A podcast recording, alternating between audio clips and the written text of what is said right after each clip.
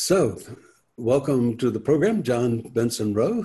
Uh, John is a psychotherapist in Charlotte, and he and I have known each other for 20 years or more. Welcome to the program, John. Nice. Good to be back. Yeah. Good to see you again. It's been a long time since we've connected. Well, one of the first things I ask you about, because we we happen to be recording this on June 15 of 2020, which is right in the middle of the pandemic. And uh, if uh, any of your clients have had issues that brought about brought about by the pandemic that uh, you've had to deal with? Not all, but certainly some. Um, people stuck at home, couples trying to figure out um, how to be around each other all the time when they're used to having their own jobs. Uh, that's a challenge for folks. Uh, I've got several African American clients that the combination of the coronavirus and um, the racial tensions going on in our country all over the place have really impacted them. Um, I've got clients who can barely leave the house without feeling afraid. Uh, feel so traumatized by what's been happening. And, and I think that's um, interesting that as uh, majority white folks, we have never experienced what they experience every day. Yeah. It's hard, it's hard to relate sometimes. Yeah. And just, uh, you know, as a therapist who's used to seeing people face to face, I've had to adjust to, um, you know, online video and FaceTime, phone calls. Uh, but it seems to be going well. Uh, yeah, I think uh, that that's going to change the way we do business in a lot of ways, isn't it? Well, I can't see the future uh, into the future where I'm going to be back seeing people face to face. Not not these waves of COVID nineteen stop. My uh, daughter is a doctor.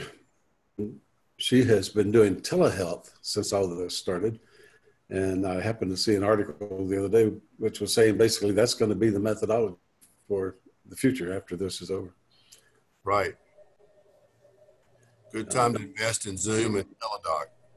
Yeah, it's going to be a different world, isn't it?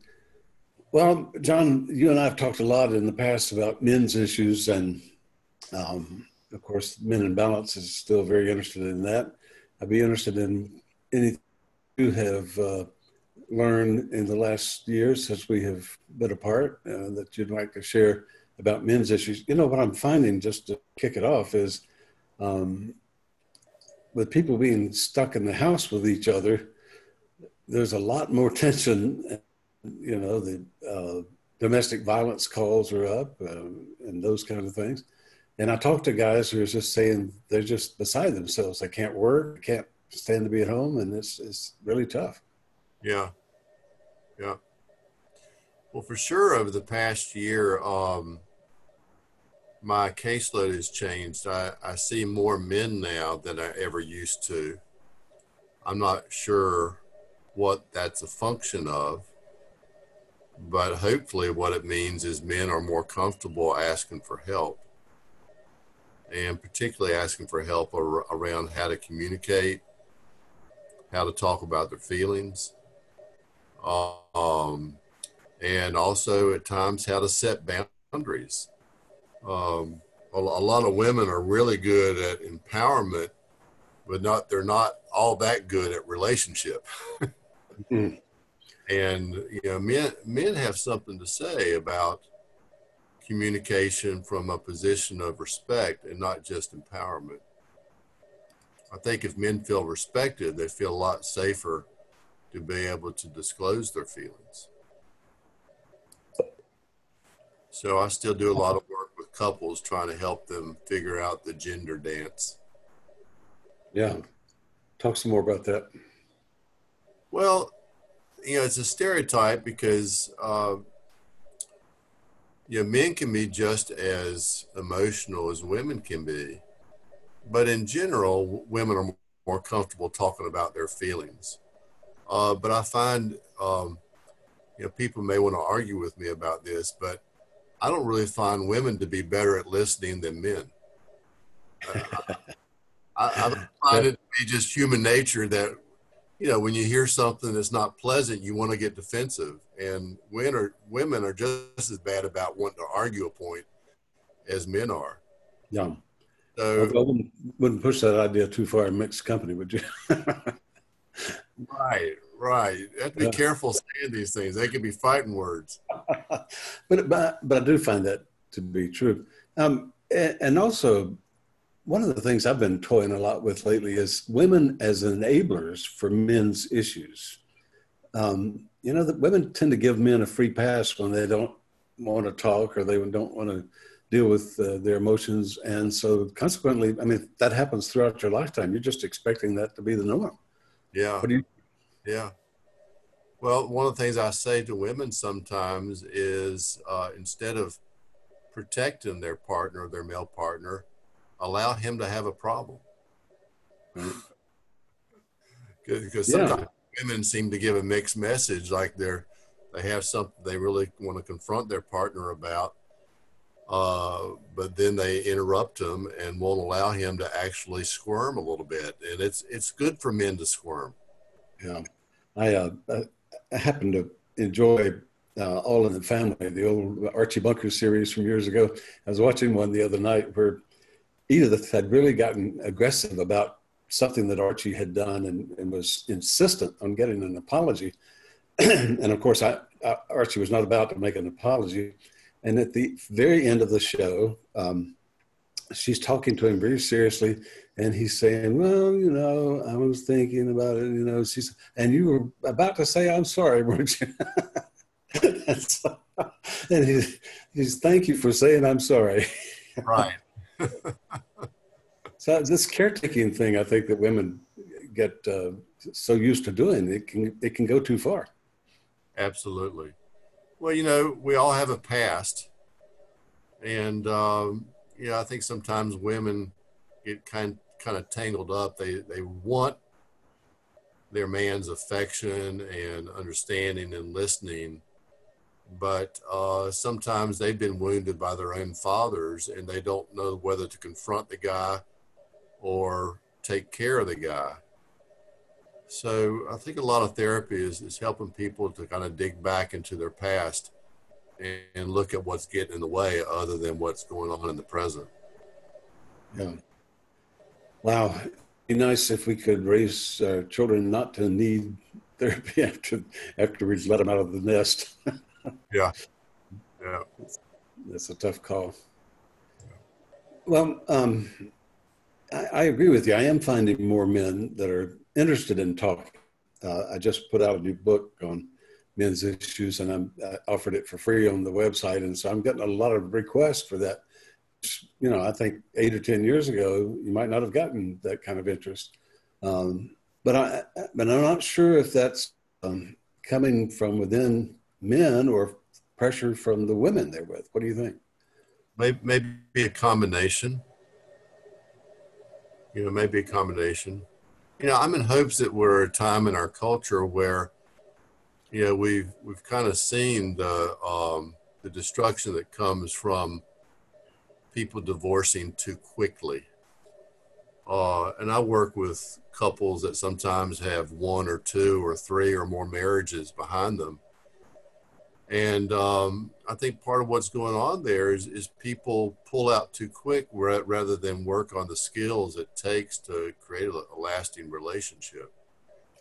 Uh, so I, I'm hopeful that our culture in general is getting more sober about realistic expectations of marriage. Well, when it comes to men in that issue, um, I mean, I think men have traditionally sort of been ready to hit the door when things go badly. But um, what do you recommend for them to really get introspective and uh, figure out what part of the problem belongs to them? Yeah, find a good therapist. That's helpful. Yeah. But I, I am reading a, a, really great book that I'm recommending to people now. It's called A Course in Love. It's a novel and it's written by a guy, a guy named Botton, B O T T O N. He's actually a philosopher.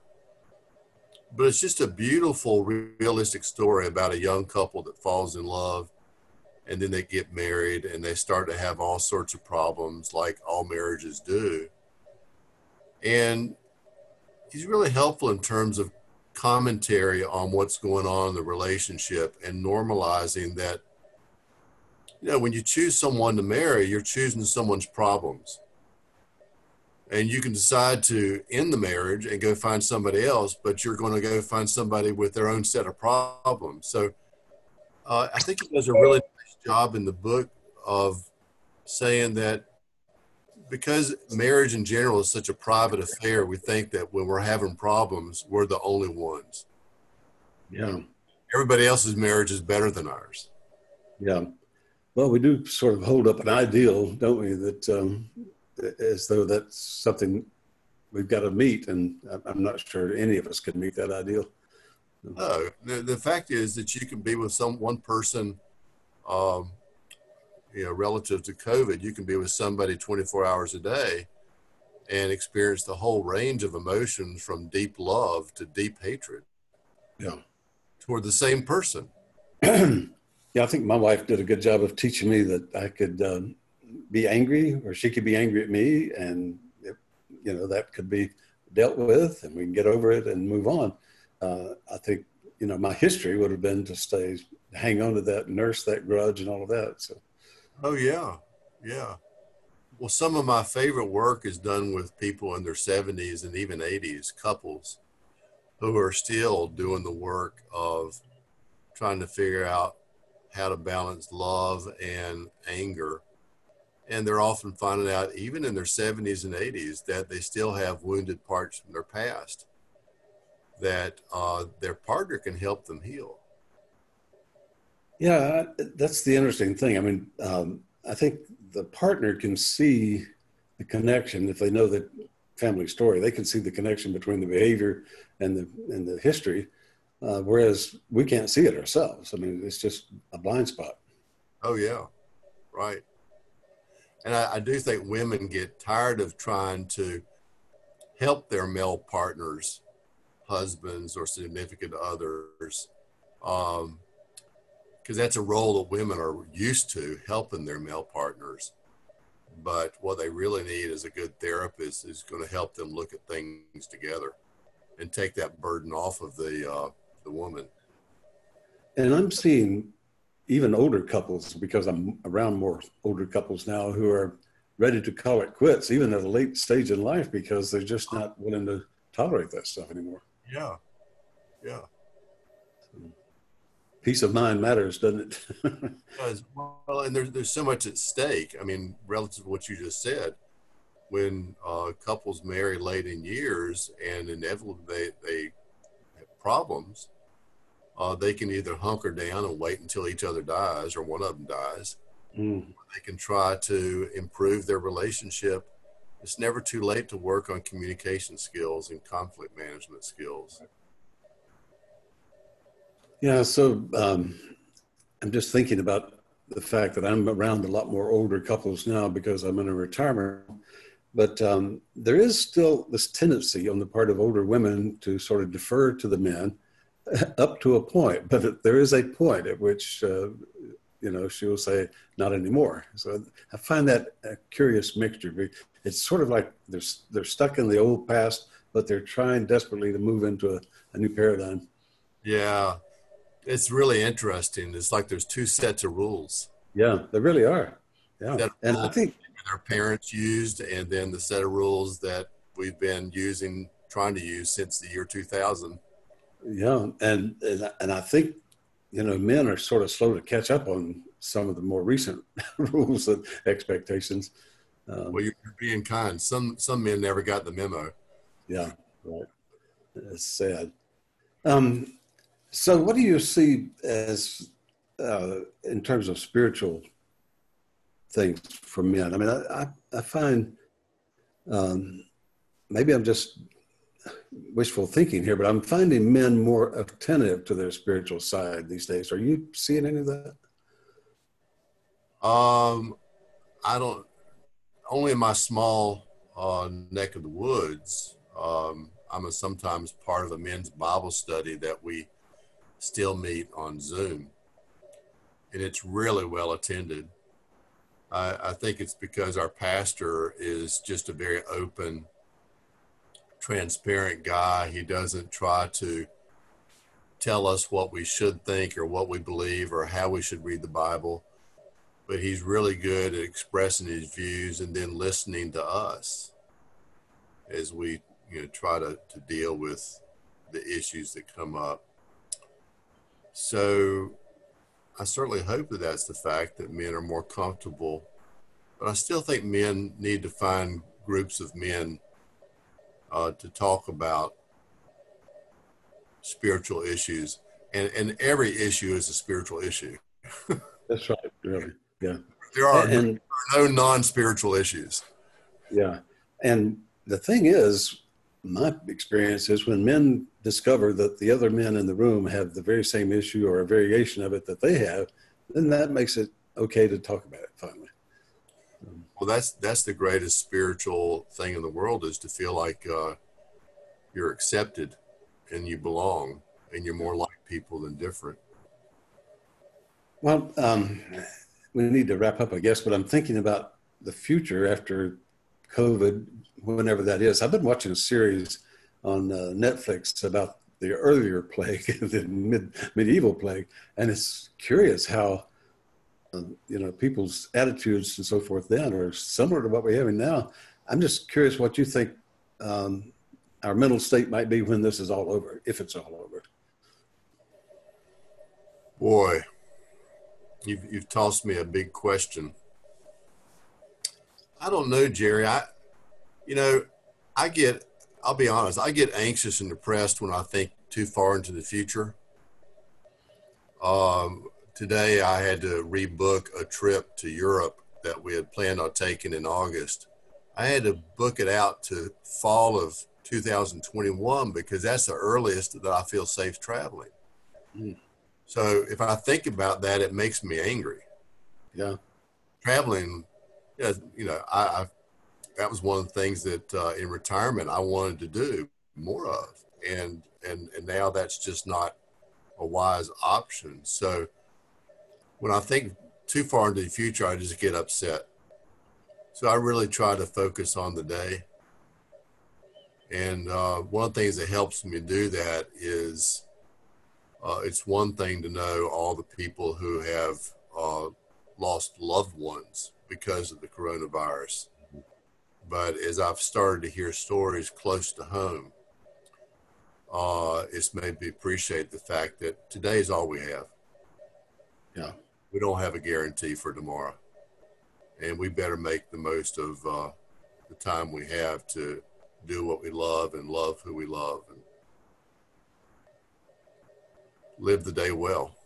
Wow. That's a good note to end on. I appreciate that uh, that thought.